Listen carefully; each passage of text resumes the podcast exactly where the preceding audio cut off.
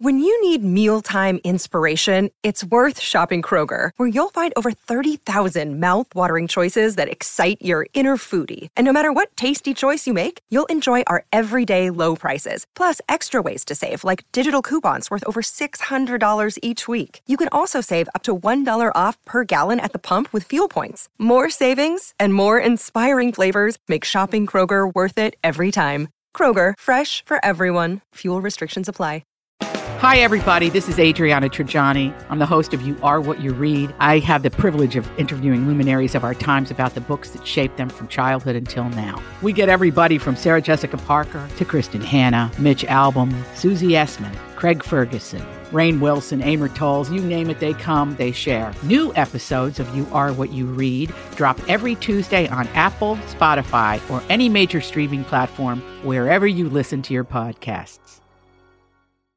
A Tom Bernard Show with Little noisy hackmaster Ralph W. Basham, MD. Co-host Catherine Brandt. Andy Brett Bernard. Cassie Schrader. We will be right back. Thanks again to Kristen Bird. I love having Kristen Bird on this show. A couple of great guests coming up this hour, too. Tom Bernard Show. Walser Automotive Group started in Minnesota over 60 years ago. Most people know something about the Walser Way.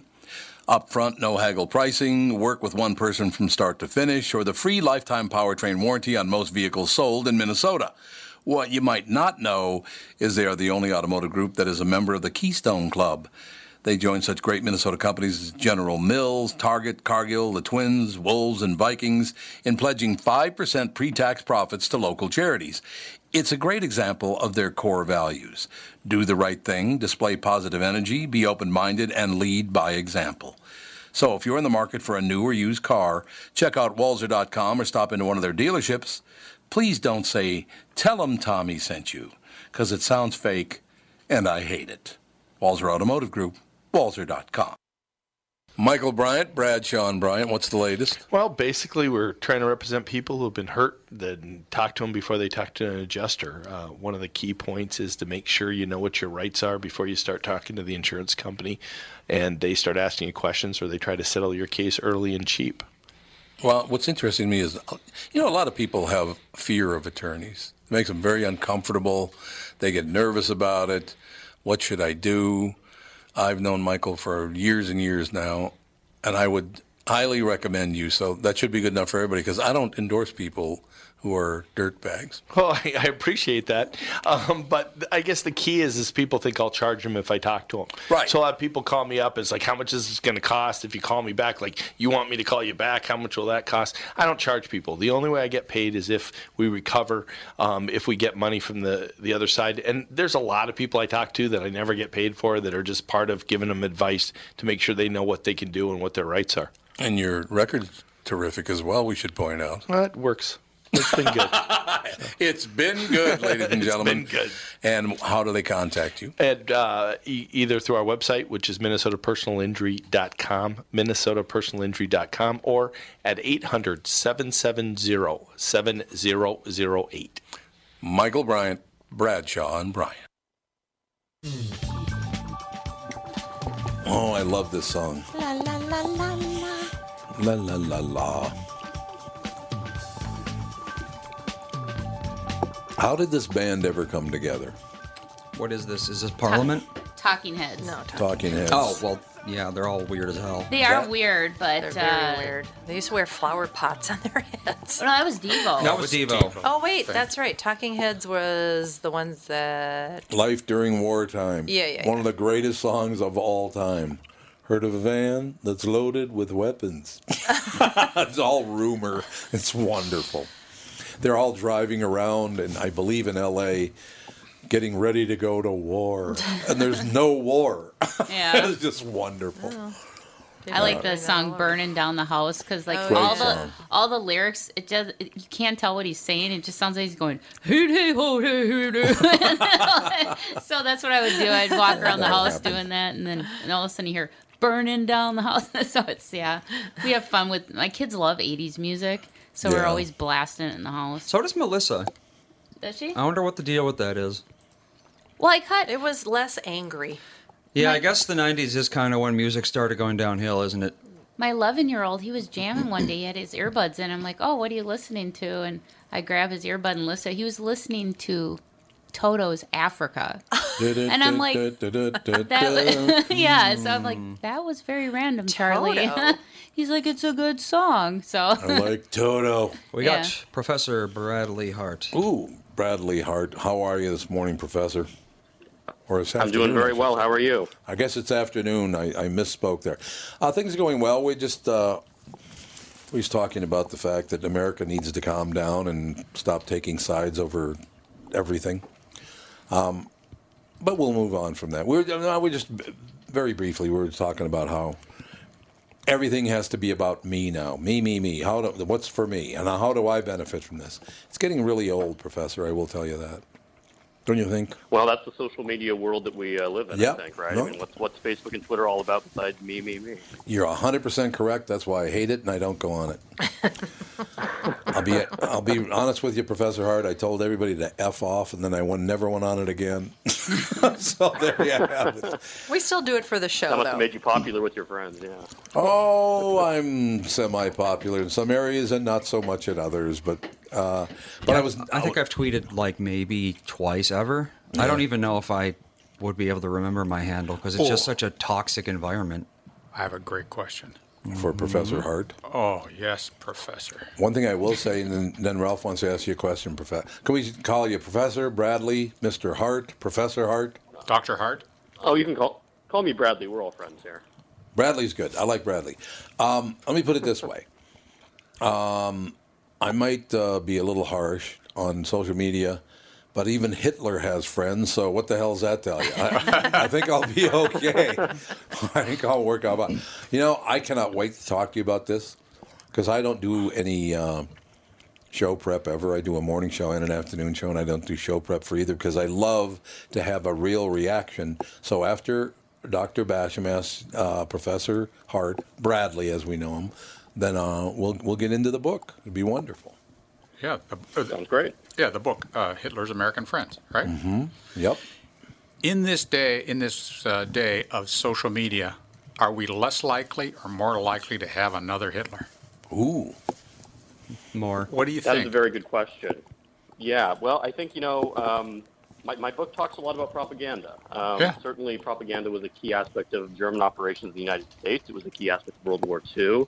Um, and I think social media, in a lot of ways, has made us more vulnerable to propaganda because of exactly Yep. what we were talking Oh, about. yeah. The idea that um, it's personalized, that you have some sort of connection, you think, with the person posting it. And in fact, you don't really know if the person posting it is actually a person at all these days. Right. So there's this aspect. Um, and, and one thing that came across in researching the book um, was just how frightening a lot of the people I talk about would have been with social media. I mean, certainly a Hitler figure, but take some other of the media figures that I talk about. Uh, Charles Coughlin, probably the most famous uh, or infamous radio host in American history. This guy had an audience of 28 million people in a country that was half the size it is today. So an absolutely huge audience.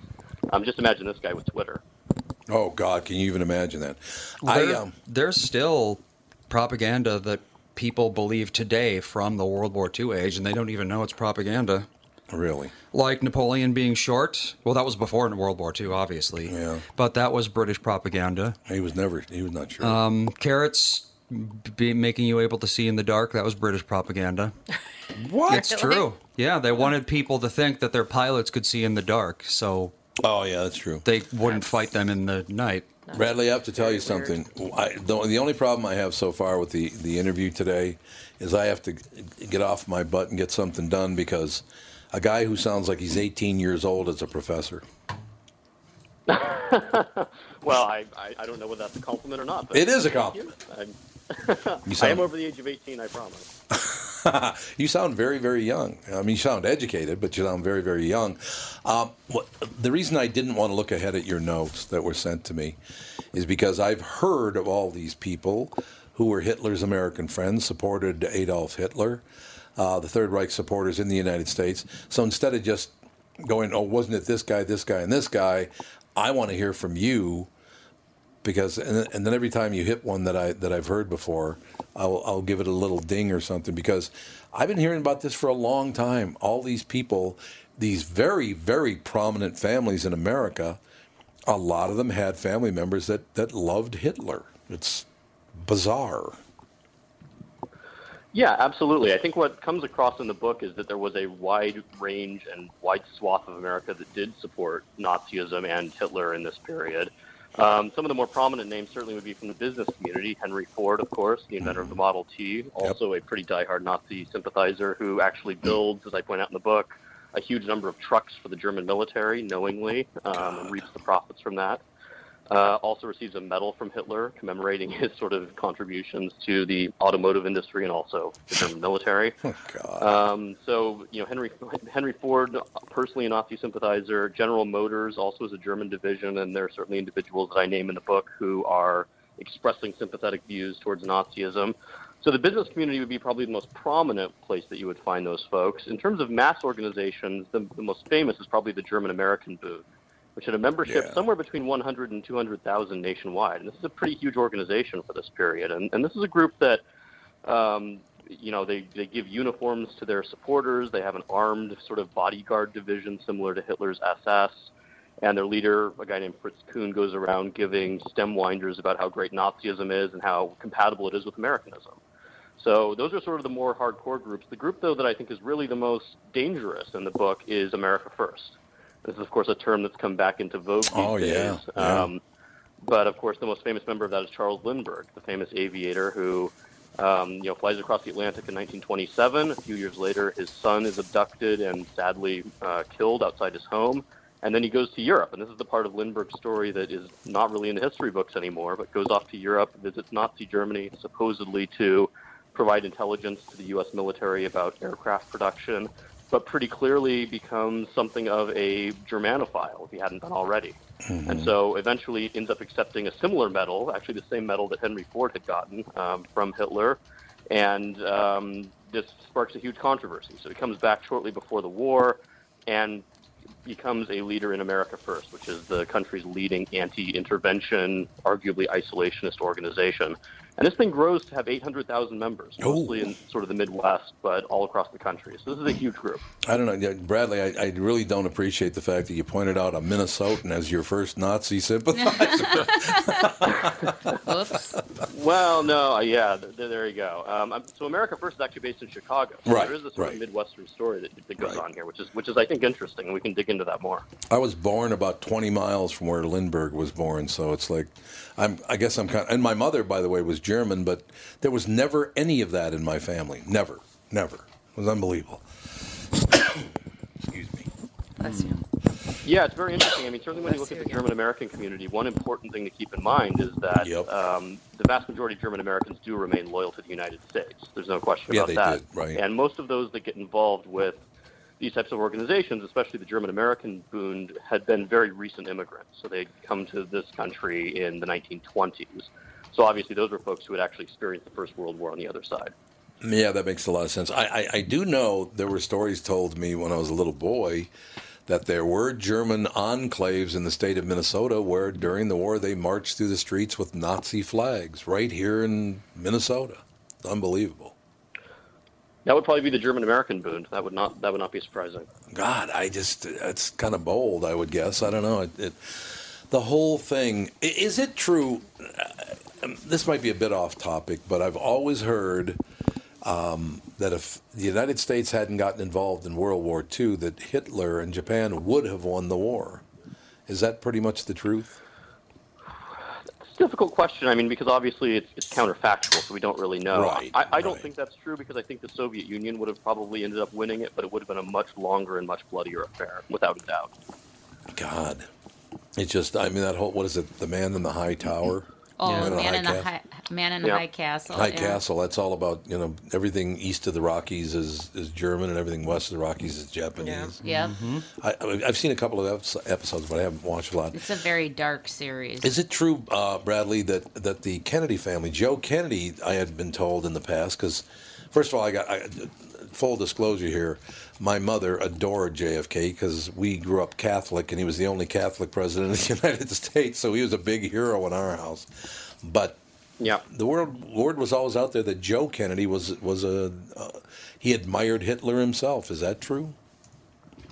Yeah, I mean, I'm not so much on that he admired Hitler, but certainly Joe Kennedy is the American ambassador in London uh, Mhm. prior to the war and when the war first starts. And he and Roosevelt have a huge falling out because Joe Kennedy actually wants to come home uh, in the face of obviously the on the German onslaught, and Roosevelt won't let him do so until after the 1940 election. So there's sort of a personal falling out between these guys, which upsets Kennedy a lot because he, of course, has little kids. And he has JFK, Right. Robert Kennedy, and the rest of the Kennedy kids sitting in London while German bombers are heading towards them. So. Uh, Roosevelt then brings him back, and when, when Joe Kennedy comes back after the 1940 election, he begins giving speeches around the country, basically saying that Britain's lost the war already. Um, and you can imagine how, how this is how this impacts public opinion when he's the former ambassador to the country, and actually the current ambassador too. He's just not there.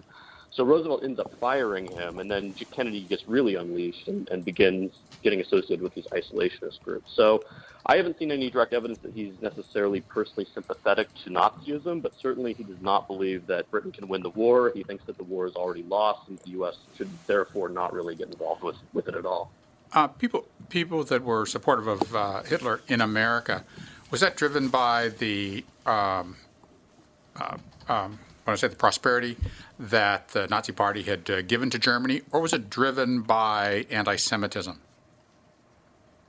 That's a great question. I think in some ways that's the core question of the book. I, Yeah. I think it's three things. I think it is this this sort of view that Hitler has accomplished something miraculous, and also going along with that, that he is a staunch anti-communist. And we have to remember Ah, that the yeah, American you go. people are very, very worried about the threat of communism. So the fact that this guy has indeed seemingly repaired the German economy when the U.S. is still mired in the Great Depression, Germany in 1936 declares that they have full employment. So that's you can imagine how remarkable this looks compared to a country that still has astonishing levels of unemployment by modern standards. So it's this sort of view of prosperity. It's this view that, that Hitler's doing a good thing, and also that he's not a communist, and therefore that's desirable. And this, of course, encourages a lot of business people to want to do business with him. There's certainly an element of anti-Semitism there too. I mean, one thing I argue in the book is that anti-Semitism really unifies all of these disparate groups, and Yeah. people like Charles Lindbergh even have these sort of deep-seated anti-Semitic um, sort of undertones to what they're doing. So anti-Semitism is certainly very widespread in that period, and that is a key motivator. I think the third factor, though, is um, a lot of Americans genuinely did want to keep the U.S. out of the war for what we could even see today as as good reasons. Um, one of the more sort of moving things that I discovered was that a lot of America First rallies they have appearances by Gold Star mothers who have lost sons or Yeah. husbands in presumably World War One, giving these impassioned speeches about how there should be no more Gold Star mothers in this country ever again, and certainly not to serve the interests of the British Empire as they see it. So it's a combination of those three things, and certainly the, the third group I mentioned is, is the most sympathetic. Well, certainly that's how I viewed them after writing this book. I have to tell you, Bradley, when I was a little boy, um, I, seven, eight, nine years old, about that age, uh, where I grew up, there was a Catholic area, a black area, and a Jewish area. And they, we were all on the north side of town, and we were surrounded by a freeway because they used to block Jews, Catholics, and blacks into their own neighborhood. They couldn't, you know, unless you wanted to walk across the freeway, you really couldn't get out.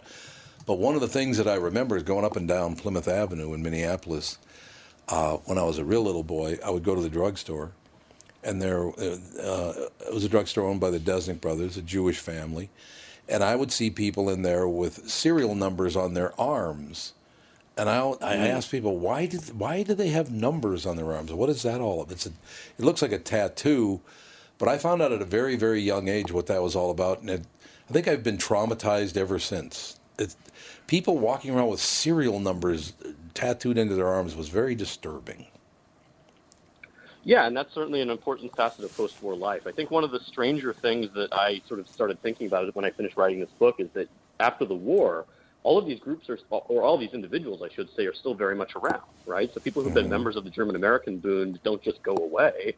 People who've been members of America First, they're, they're still around for decades. There could even be members still alive today, potentially. Yeah. But then the reality of post-war life is that you have people who are Holocaust survivors, like you're describing, potentially living next door to people that were involved with these sort of very dangerous groups. And I think, you know, one one thing that's important to remember is that up until the um, federal until the Fair Housing Act of the mid 1960s, you could have restrictive covenants. So you could put th- put clauses into deeds restricting a house from ever being sold to a Jewish person. for right, instance. right. This was sort of a common tool of segregation that you're describing. But after that comes off, you know, there there is this weird reality. And one interesting thing was that I, I looked really hard to try to find contemporary or post-war accounts from people who had been members of the German American Bund or the Silver Legion, another group I talk about in the book. I just couldn't find any. So it'd be fascinating to hear, um, you know, hear from anyone who has had a relative that they know was involved with that, or, or were Yeah. themselves involved with it as a child or something. But this stuff just sort of gets swept under the rug um, because McCarthyism starts looking into people who have been communists, but there's never Mhm. really an attempt to figure out what happens to those who had been sort of aligned with, with the other side. That really is bizarre that that's true. It's absolutely amazing to me. Um, the book is called Hitler's American Friends, the Third Reich's Supporters in the United States. Professor Bradley W. Hart, H A R T, and the book, sir, is available everywhere. As of today, That's a good. Available everywhere. That's a wonderful thing. I'd like to have you back on to talk more about your book if you, if you have some time in the near future. absolutely. Let me know. We- We'll definitely set up. This has been a great discussion. Wonderful. Thank you very much for your time, and I'll reach out to uh, to you. Thank you, sir. Thank you very much. Yeah, have a great day. You too. We'll be right back. Tom Bernard Show. It's Tom here to tell you how easy it was for me to hit my goal of a 92.5 pound weight loss at Nutrimost Twin Cities in Plymouth with their weight loss plan. I started in March, and in just over five months, I learned about clean eating, and I now know the foods that work for me and the weight gain trigger foods, very important. I'm now in the reset phase and then on to the Nutrimost Forever Maintenance Program, which I'll be talking about more in the weeks to come. Find out how to have success losing weight like I did.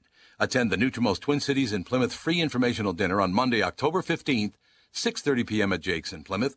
Those extra pounds melt away really fast with this easy program. Nutrimost Twin Cities in Plymouth will guarantee that you lose 20 pounds or more in just 40 days. Nutrimost helped me change my life and they can help you too. Register for the Nutrimost Twin Cities in Plymouth dinner on October 15th.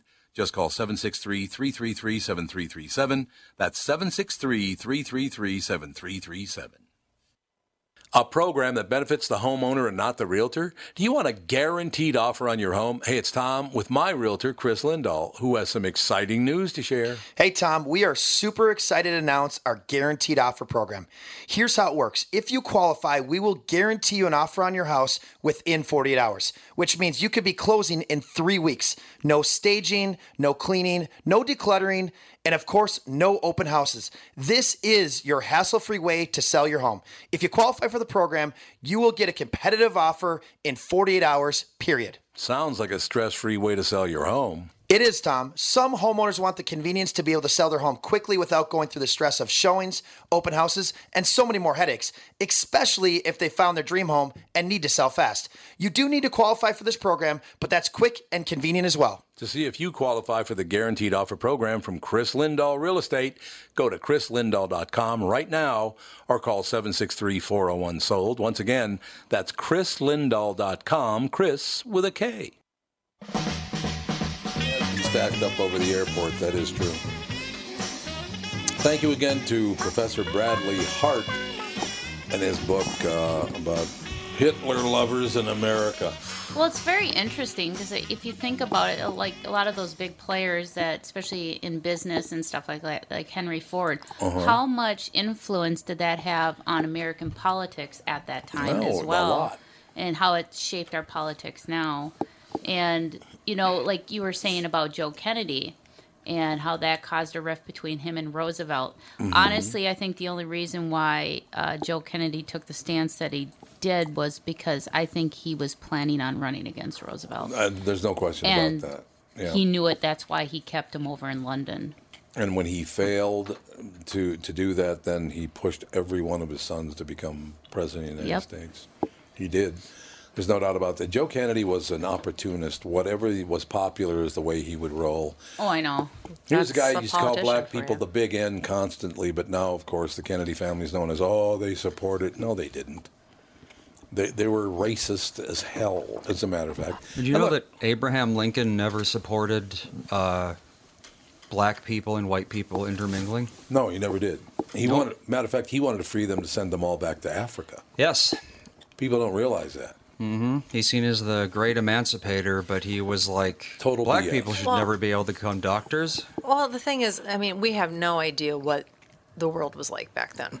I No. mean, we can read what people wrote and all that kind of stuff, but, But we just- really have no idea how how. I mean, most of America was filled with Northern European people Yes. who had never seen a black person. And then the slave traders start bringing them over and telling them that they're just, you know, like cattle and that they're full of, uh, you know, problems and, and they don't speak the language. And I'm sure they scared people into saying, yes, they Yeah. should be able to enslave them. I'm sure that's how it happened. Otherwise, why would it have even happened? Yeah, I don't know the whole during the Civil War. I mean, that's such a. Uh, it's so hard to because there's so many sides to it. It's like It's all what was there their you know people wanted to f- uh, free slaves, Mm-hmm. but what was their agenda behind it? Was it really to free them because they were humans and they should have equal rights, or was it an economic uh, decision? Yeah. Probably Well, the North, uh, a big part of why the North wanted to free the slaves was because it would cripple the South's economy. Right. Mm-hmm. Mhm. And then they could Yep. take them over, which is basically what happened. Yeah, so 100% correct. So you're not saying that we're all very altruistic. No. Or, or we're saying, when money's involved, I yeah. or we're, or saying Well, the, there al- is that. The, the altruism underwhelms us. Yeah. On the other hand, the uh, I read the um, uh, like Declaration of Independence or something of South Carolina during that time. So if they had managed to secede from the Union, they had their own little declaration of their own territory. Yep. And in it, they mention that even though they would be part of the Civil War along with the slave owning states, they would abolish slavery once they became independent. Oh. But no one ever talks about that. No, Never heard that before. It's interesting how a lot of like anti-black people became the champions of black causes. A lot of pro-black people became evil racists. And Oh yeah, because it was a political, politically smart move to make. The Civil War has Oh, been very manipulated. Oh, So I was has ho- it ever? I was hoping you were going to finish that sentence with a lot of anti-black people saw the error of their ways Not and decided really. to become No. human beings. Look, you. If we're just going to talk straight up, look, I'm not a Republican. I'm not a Democrat. Who owned all the slaves? Democrats. Mm-hmm. Uh, all these things throughout the years, it was Democrats that kept them from coming into their their shops and their restaurants and all the rest of it. All of a sudden, and who was it that dropped the ball for the Republicans that didn't hold up the relationship between Black Americans and and the Republican Party? And again, I'm not Republican. I'm not thinking. Well, I think Hmm. where uh, the tide turned was during um, after. Well, it was kind of still when Kennedy was in office. Um, Yeah. You know, because they were kind of champions for civil rights, but even during the whole problem they had in Birmingham and everything, because they were pestering uh, Bobby Kennedy to do something because uh, Right. they were having such you know violence and everything going on down there and they tried actually the kennedys wanted to stay out of it they were more um, pressing with uh, campaigning and all this other stuff that was going on in the country at the time um, but after kennedy was assassinated that's when johnson pushed you know the civil rights movement through. And that's where i think a lot of the um, civil rights leaders started gearing towards the democratic party. But uh, what's amazing to me is Lyndon Baines Johnson did more damage to black families than any other I president know. in history. I know because of the Great Society. Yeah. Okay. We, you'll only get benefits if the father's out of the house. Mm-hmm. He broke up black families. Well, wasn't that the same benefit problem? Uh, Weren't white families subject to the same law? Yeah, yeah, but it, it really affected the black community much more than it did the white. Well, see, because I mean, the premise of the Great Society, you know, the welfare program that was um, enacted then, the premise was right, but how they executed the the law was wrong. What they should have done, because there was a lot of um, you know, adult black people that weren't educated because they couldn't get that education because Sure. they were black. Right. But once once they had the opportunity to go to any school they wanted and stuff like that, what they should have done instead of giving them money and saying, you know, well, you need to be a, a one income household, um, they should have gave them money for college and get them an education so they could be, you know, get good jobs and stuff in the future instead of just handing them money because Right. with the lack of education they have, even two yes. incomes in one home uh, was equal to one income to a white family.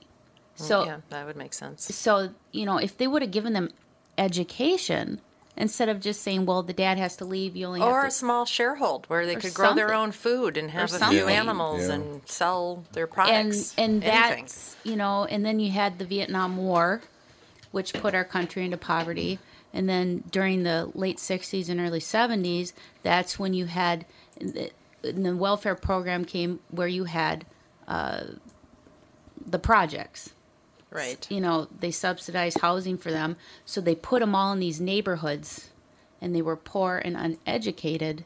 And that's kind of the st- system. I can't talk today. Systemic. Yes. Yeah, good. Um, problem that they are facing today. Right. And So- nobody's doing a thing That about is it. amazing. Doesn't and, there- seem and, like. and there is uh, there are there are uh, on YouTube there are videos about Malcolm X being interviewed and his criticism of liberal whites Oh, yeah. using Oh, blacks absolutely. for their for their economic and political gain. yep, Yeah. that's 100% I mean, I just I just had a good conversation with my my stepson Linus, who's 16, and I was going all we were t- just talking about all this with Mm-hmm. uh, Lyndon Baines Johnson and what was going on in the South during Right. the 60s, and s- and you know some of the stuff he didn't even know, and I'm like, well, they don't teach you this. no. You know, they only teach you one side, and because my mom, she was from North Carolina, and she was in high school. She graduated in '67 or '68, so it was right at that in the South. Yeah. And she said it was pretty brutal. I mean, it, it- my grand, we had my mom had KKK crosses burned in her yard in Maxton, North Carolina. Really? Yeah, because my grandfather was the constable of this town Oh, because it's such a small town, and um, they didn't have a lot of, uh, well, the police force wouldn't uh, help the black communities around there if they needed police. So a lot of times, uh, the black families, if they needed uh, law enforcement, they would go to my grandfather and he would help them out, whether it was for Oh, yes, a they- domestic disturbance. Oh, and they, they didn't like that. No. Oh, no. nice. So there was a lot of, you know, you know, uh, racial slurs Mm. towards my family, and that's why they moved to Greenville because it was getting pretty brutal. And my my my grandma, my grandfather, and my grandmother are Dixie Democrats, Mm-hmm. but I think they kind of fall in that line of just everybody's human. You know, they didn't Right. fall into that trap of, you know, they should. I don't know what's the word. Uh, they didn't. They. I, I'm, so, I'm so tired. I didn't get much sleep last night. This prednisone is just kicking my butt. Um, but they didn't. They didn't have that where I'm white, you're black. Let me help you because you're not, you know, Capable. capable of helping yourself. right, they didn't. right. They never had that attitude. So, I gotta show you something to Catherine to cheer her up. yay! Somebody sad? sent somebody sent me this. No, I'm just tired. I am tired. who's that? Judy. Judy. Why is You know he- why his picture's in the I up have no there? idea. The most popular dogs by state, Minnesota Cavalier King Charles Spaniel. Hmm. Really? Oh, The most That's popular dog in the state of Minnesota. I That's don't- and there's because I Jude when right there. Rec- I I saw two at the where did we go? Minnetonka Orchard. Yeah, But it was dog yeah. days. You could bring your dog. Dog day Jude was a complete maniac. Yeah, he went No. insane. crazy. Jude was a I should lunatic, have brought hard a to cattle believe. prod for him. God, he was horrible. um, and Oh. yeah, I, and I and there's a few that I see walking around every once in a while, but I see far more of them in Florida. Well, Yeah. I don't see that many No, Cavaliers. I, I maybe they're out in the suburbs. I would think in Minnesota it'd be like a lab or something. They're everywhere. Yeah, labs are everywhere. Black labs, Yeah. golden Or retrievers. retrievers, yes. All right. Any kind of hunting dog. Pennsylvania, the home state of a certain person in here, most popular dog in Pennsylvania. Do you have any idea? Afghan German- hound. German Shepherd. I'm just A kidding. Rottweiler. Oh, Rottweiler! Even bigger. I don't know. Big slobbery dog. Even bigger. I Nice. don't. I really don't know these numbers. I I don't know if they're right. We'll go with Dave and Illinois. Most popular dog in Illinois is, ladies and gentlemen, Chihuahua. a French bulldog. Oh, okay. Oh, I love knew it was going to be something Frenchies. small because This of is all not the making- condo no, no, no, life. No, the, national- the- the- the number one in the United States at one time, or a couple years ago, were German Shepherds. German Shepherd, absolutely. And then number two were uh, either Labrador retrievers or uh, one of those sort of things. I think what happened, what happens with breeds beagles is they get super popular, and then they have bad problems, hip dysplasia or Yeah, some dang yeah, thing, true. and then they get very, very expensive to get a good dog that doesn't have all the medical problems, and I- then so then it goes away for a little while. I think they cycle in and out due to that. My my favorite dog, and I had one, uh, Lucy. She was she passed away, uh, but she was lived to be ten. Um, is a boxer. good. Yeah, They are fun dogs. They're good family dogs. They're puppies until the day they die, and they're I don't know. I just love boxers. Somebody used to work for me when I had the tax shop. She had a boxer, and I let everybody bring their animals into work. And mm-hmm. we had this kind of mean uh, shop cat, and the boxer would la la la la. He would, he would like walk towards and look at the cat and go about 15 feet around him and just la la la la la Yeah. again. it was so cute. Yeah, Lucy. Fred. She, she would like talk. She would like talk, and she sounded like Chewbacca from No. Star Wars. So she, yeah, she would just sit. And then when I'd eat, she would just sit there and stare at me. And they have the you know the chops, Yep. and she would get bubbles popping, Yeah. and Bling, just bling, she'd bling. just sit there and just with her dopey looking face. And oh god, they're so cute. My uh, They're nice my dogs. sister-in-law has a boxer. She's had two boxers, and and Oh, that's my right. son Josh and my son-in-law Trevor have referred to what's in the boxer's mind as this, Cassie. And uh, oh, just the, the Just white noise. in a boxer's mind. That- That's what's, what's in a White boxer. noise. Here- here's a picture. Here's a picture of That's the it. boxer right Hey. after that. Yeah, I wish my mind was like that half the time. Yeah. They're just the, the, their personalities are funny. I think Lucy she constantly thought the word ball in her mind. She's just ball, ball, ball, ball. That's what I, that's what I said. See, there Yeah. it is. White noise. It's just white noise. More white noise. That's phenomenal. I love that. As a matter of We fact. have Leif Babin. Oh, Oh, Leif Babin's with us. Although What's Babin? The um, oh, sorry. the voice recognition software thought his name is Life Savin. Life saving. Life-saving. Life Babin, That's not a life bad saving. It all works out in the have. end. Um, should we just take our break here? We'll Yeah. come back uh, because we only have about 45 seconds left here. I'll mention this quickly, and then we'll come back with Leif Babin, our very special guest, in just a couple of seconds. It may not be clear who won Monday's debate between Pennsylvania Governor Tom Wolf and his Republican challenger, Scott Wagner, but one thing seems clear based on Tuesday morning's reaction. Moderator Alex Trebek lost. Yes, the Jeopardy host took on the unusual duty, and the reviews have not been kind, with most of them centering on the same complaint Trebek talked too much. Trebek is Canadian. Why would you have him moderate a debate in America? oh, he's not. He's not an American citizen. No, he's Canadian. Oh, And he's not a reporter. I mean, he's not. He's a, not a reporter. He's a Oh, game, show. host. I mean, how does that work? Uh, yes, ladies and gentlemen, we will be right back in just a couple of minutes. Our very special guest, Leif Babin, will join us right after this Tom Barnard show.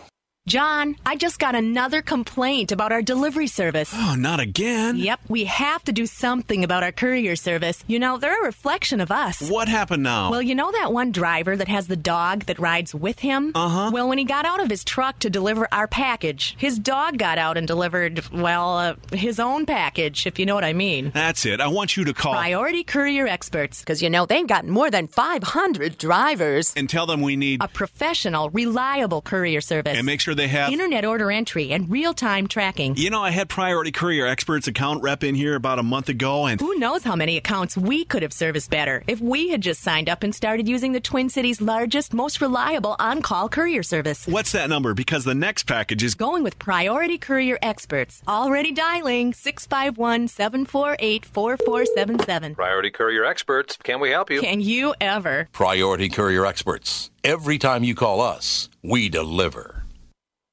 Tom here for Sabre Plumbing, Heating, and Air Conditioning. Right now, Sabre and Bryant are teaming up to offer 0% financing for 36 months when you buy a new Bryant furnace. This is the perfect time to replace your old furnace with a new trouble-free, energy-efficient furnace from Sabre. And when you buy Bryant equipment, you're getting one of the most trusted names in the industry. This 0% offer is available for a limited time. Call Sabre Plumbing, Heating, and Air Conditioning to find out more, and please tell them that Tom sent you. Sabre and Bryant, whatever it takes.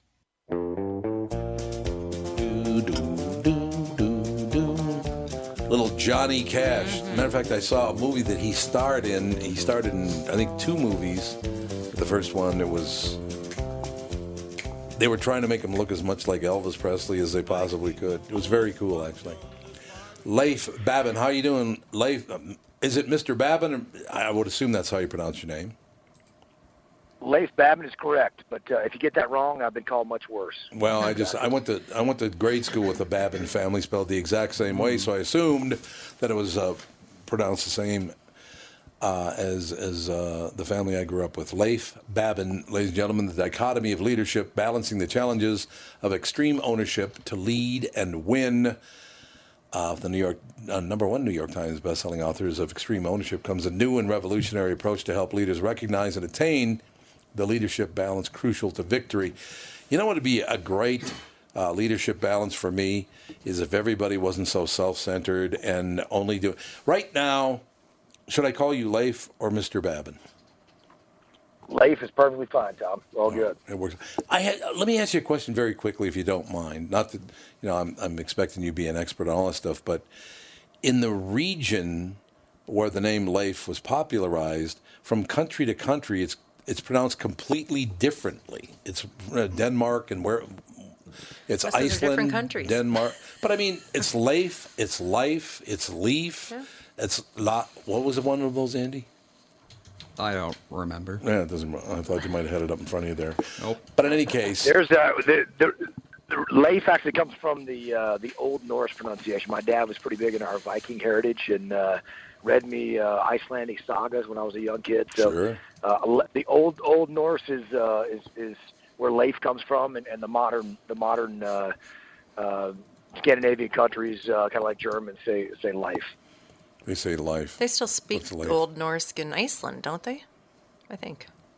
That's what I was told. Ice, Icelandic is actually the closest to uh, to Old Norse. That's Mm-hmm. correct. I suppose I said. Where did you Where did you grow up, Leif?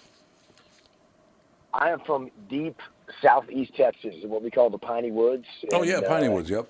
I uh, grew up grew up in that area and, and uh, born and born and raised there. Spent uh, four years at Annapolis, uh, at the Naval Academy, and then was stationed in San Diego, California, for 12, 12 years. Excellent. The only reason I Uh, asked you that 13 is years in because because we have a few uh, a few Scandinavians up Minnesota way. I, Yep. I'm sure you know that.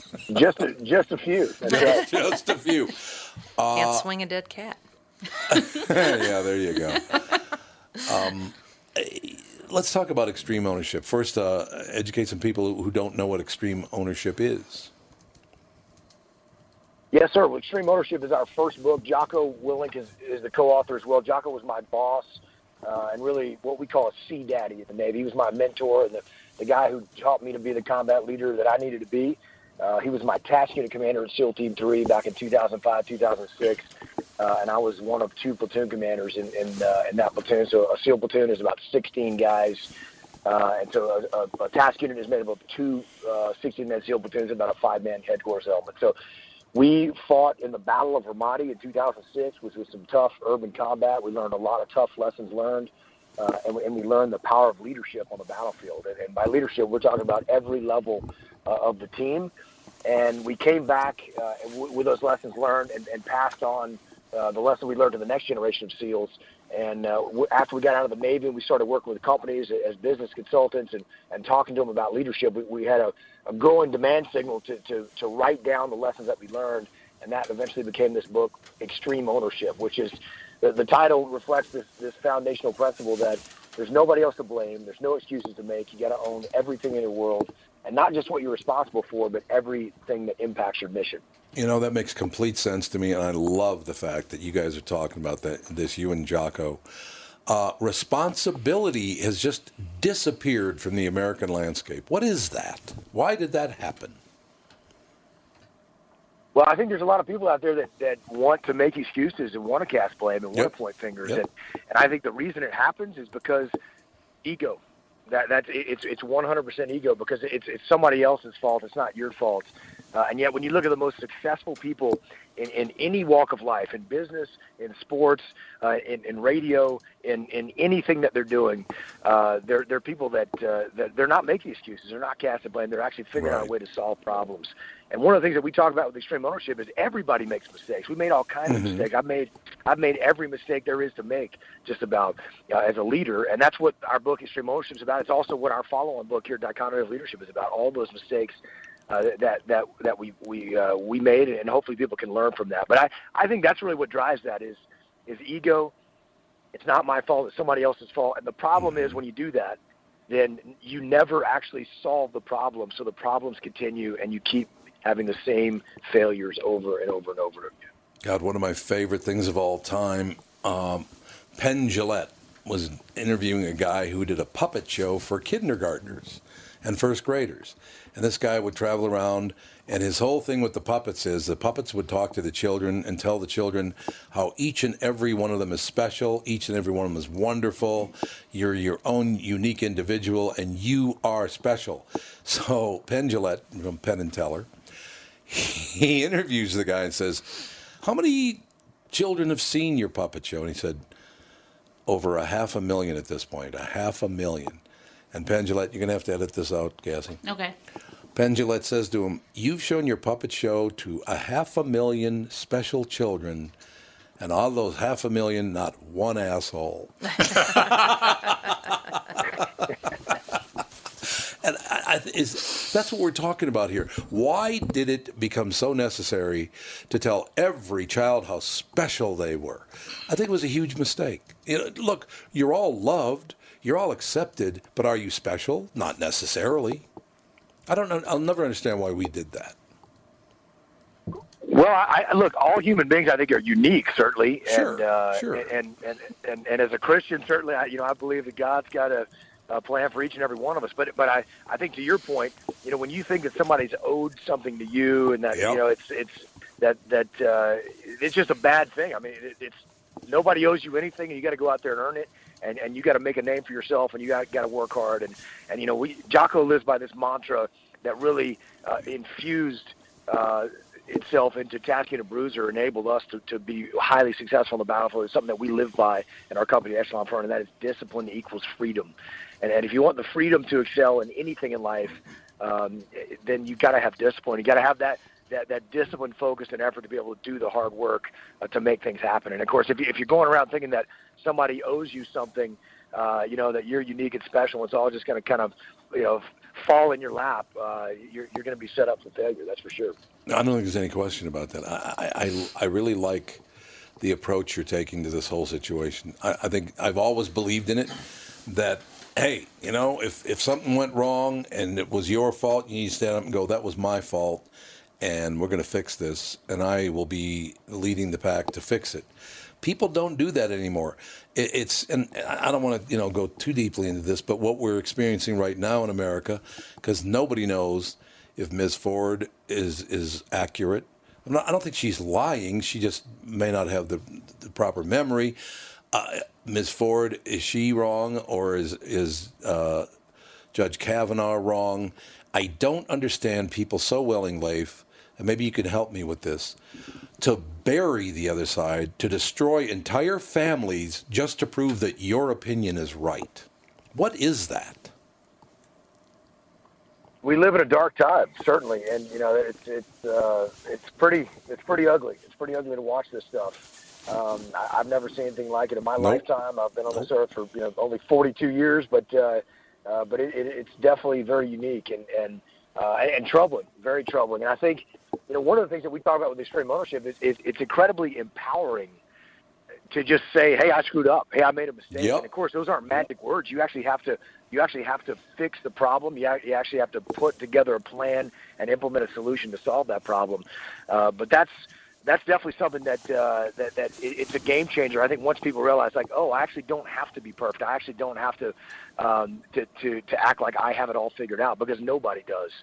And you know the the the, the trouble with extreme ownership. And, and by the way, there are when, when you're saying nobody does that anymore, I can tell you, we work with leaders all the time that absolutely do do that. We've had over a million readers of Extreme Ownership, and so there are a lot of people out there that this resonates with. Now, if if we'd have wrote this book decades ago, people would, have, you know, my my grandparents' generation, my parents' generation would have probably said, "Hey." uh uh, of course, that's the way it is. That's obvious. You know, why do you need to write this stuff? But Mhm. I think Yeah. it was something that we, we knew needed to be written for this time. The trouble with extreme ownership, though, is is you know, and our our our our, our failing there was that while this concept of extreme ownership and, and you need to be extreme in your ownership of problems and, and, and failures and mistakes, most of the time in, in, in just about every other situation, leaders don't. You don't want to be extreme. You want to be balanced, and, and that's why we wrote the second book, the dichotomy of leadership, because Mhm. you've you've it's it's the most common problems that we see leaders uh, as they're trying to implement the principles that we talk about in the last three years since extreme ownership came out.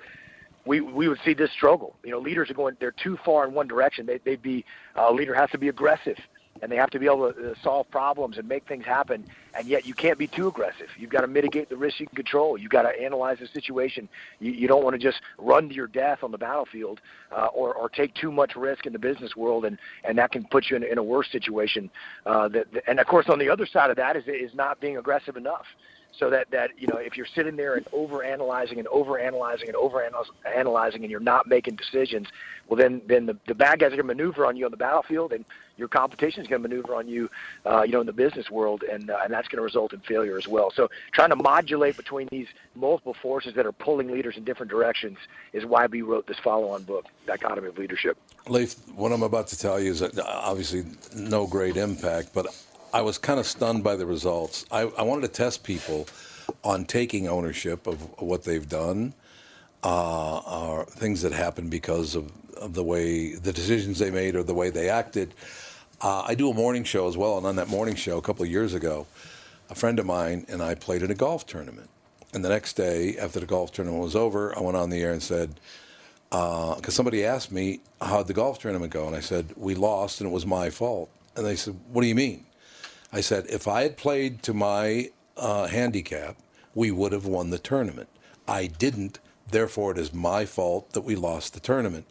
I cannot tell you how many negative comments I got about that. What kind of coward are you to do that kind of thing? It's like, no, it's the exact opposite. It was my fault. I'm accepting the blame. And maybe what I could do is try to be better next time.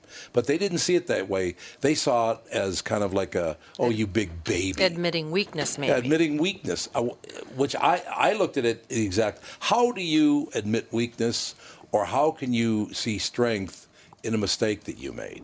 It's very difficult for most people, I guess. It, it is difficult for most people. As we say, these things are simple but not easy. I mean, the, the things that we wrote about in both extreme ownership and dichotomy of leadership, they're not complex. They're not deep theory learned in a, a classroom, and yet they're extremely difficult to implement. And I think it is hard for most people. Uh, and some people may see that as like, oh, I can't admit that because it's weakness. And yet, if you think about people that you work with, if you think about people that you know and have close association with, when, when they say, hey, that's my fault, um, do you do you and you see them taking ownership of something? Do you do you lose respect for them or do you gain respect for them? Yeah, I do gain respect. Uh, You gain respect. There's no you doubt gain about you it. gain respect for them. Absolutely. question. and yet when you see someone who clearly screwed up, who clearly made a mistake, and they're blaming someone else or making an excuse for it, you lose respect for them. Absolutely. So so it's the complete opposite, I think, of, of those folks. And sometimes the loudest voices in the media or on social media or whatever it may be, uh, you know, or calling on the radio show. I, I think uh, they're they're not representative of the of the whole. No. Um, and, and I think uh, I think taking ownership is, is the only way to solve problems because it's the only way you're ever going to get better. And, and when you look at folks that uh, that are highly successful in anything they do in life, whether it's their golf game or uh, they're in professional sports or they're um, you know at the, at the top of uh, of their industry in the business world.